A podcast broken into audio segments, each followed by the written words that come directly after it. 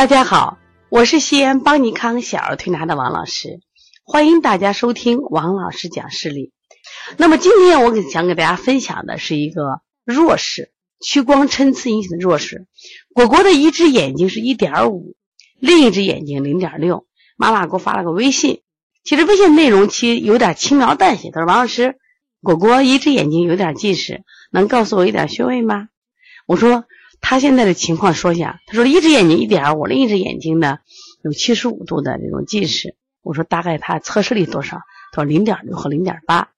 其实对我来说，因为我们做这个视力的调理、视力的培训啊，就是做了很多。然后其实见到他这个给我报的一个数据，我蛮担忧的。为什么？他一只眼睛零点一点五，一只眼睛零点六，我们可以数一下视标：零点六、零点八。一点零、一点二、一点五，那么如果把它都算上的话，它是五个视标。即使不含零点六和一点五，它也是三个视标。那么标准的视力是两只眼睛不能差相差两个视标，相差两个视标就有可能是一只眼睛出现弱视的风险。其实我把我这个焦虑给他妈妈以后呢，妈妈不以为然，妈妈说：“哎呦。”他其实他只有七十五度嘛，无所谓的。我说他的眼睛不是在他有没有七十五度，关键两眼这个参差太大了。因为这个我们的大脑的中枢系统啊，它有一个特别厉害的本事，叫抑制本事。什么意思？因为它一个一点五的眼睛，一个是零点六，那么他们同样看一个东西，那么反映到大脑里边的。图像是不一样的，一点五的反映的是清晰的，零点六的是不清晰的，所以说两者的图像无法什么呀融合成像，因此大脑就做了一个决定，会抑制零点六的眼睛，我们只使用一点五的眼睛，这用什么原则呢？这是。用进废退原则，实际上这个孩子看东西的时候，大脑只采取了一点五眼睛看的东西，而没有选择零点六。他把零点六的眼睛抑制了，就是零点六的眼睛虽然在那长着，在那放着，但是它其实没有发挥出来它的视功能作用。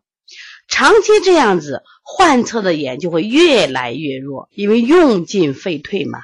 那么这个好眼睛。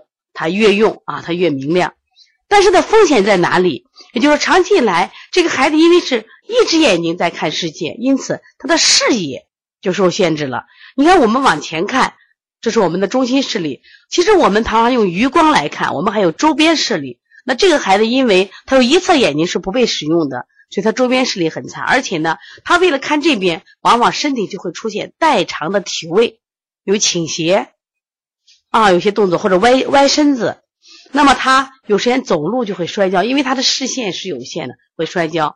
而且有个最大的风险在哪？因为他所有的看世界的这种看信息的这种能力都落在了一只眼睛的身上，那么这只眼睛的风险就很大。一旦这只眼睛出现了什么问题，那么这个孩子可能就要失明。在我们国家，实际上就是成年人。单盲就一只眼睛盲，大多是这种屈光参差引起的弱视造成的。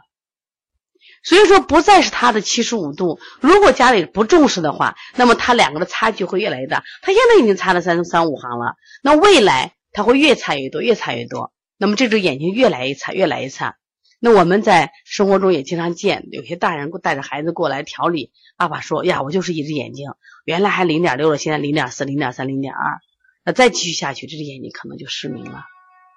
这就是屈光参差引起的弱视。所以说呢，我们一定要重视这个弱眼睛的调理，同时呢，对好眼睛进行一些遮盖。那么，到底什么原因引起的这些疾病呢？那我们说，大部分这个视力的问题都是近视力用的特别多。近视力用的多了以后呢，导致什么呀？它就出现了这个近视功能就发生了这个。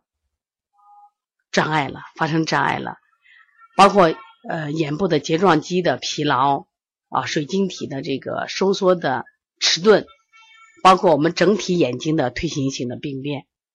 所以，如果你的孩子有这种屈光参差型的这种状况，希望你一定要重视。如果你在外地的话啊，你可以咨询一下当地的这些视力机构或者医院。如果在西安的话啊，进行到我们店里来。如果有什么问题，也可以和我直接打电话。我的电话是幺三五七幺九幺六四八九，微信是幺五七七幺九幺六四四七。如果想咨询我们调理视力或是视力培训的，可以加我们帮小编的微信幺八零九二五四八八九零。谢谢大家。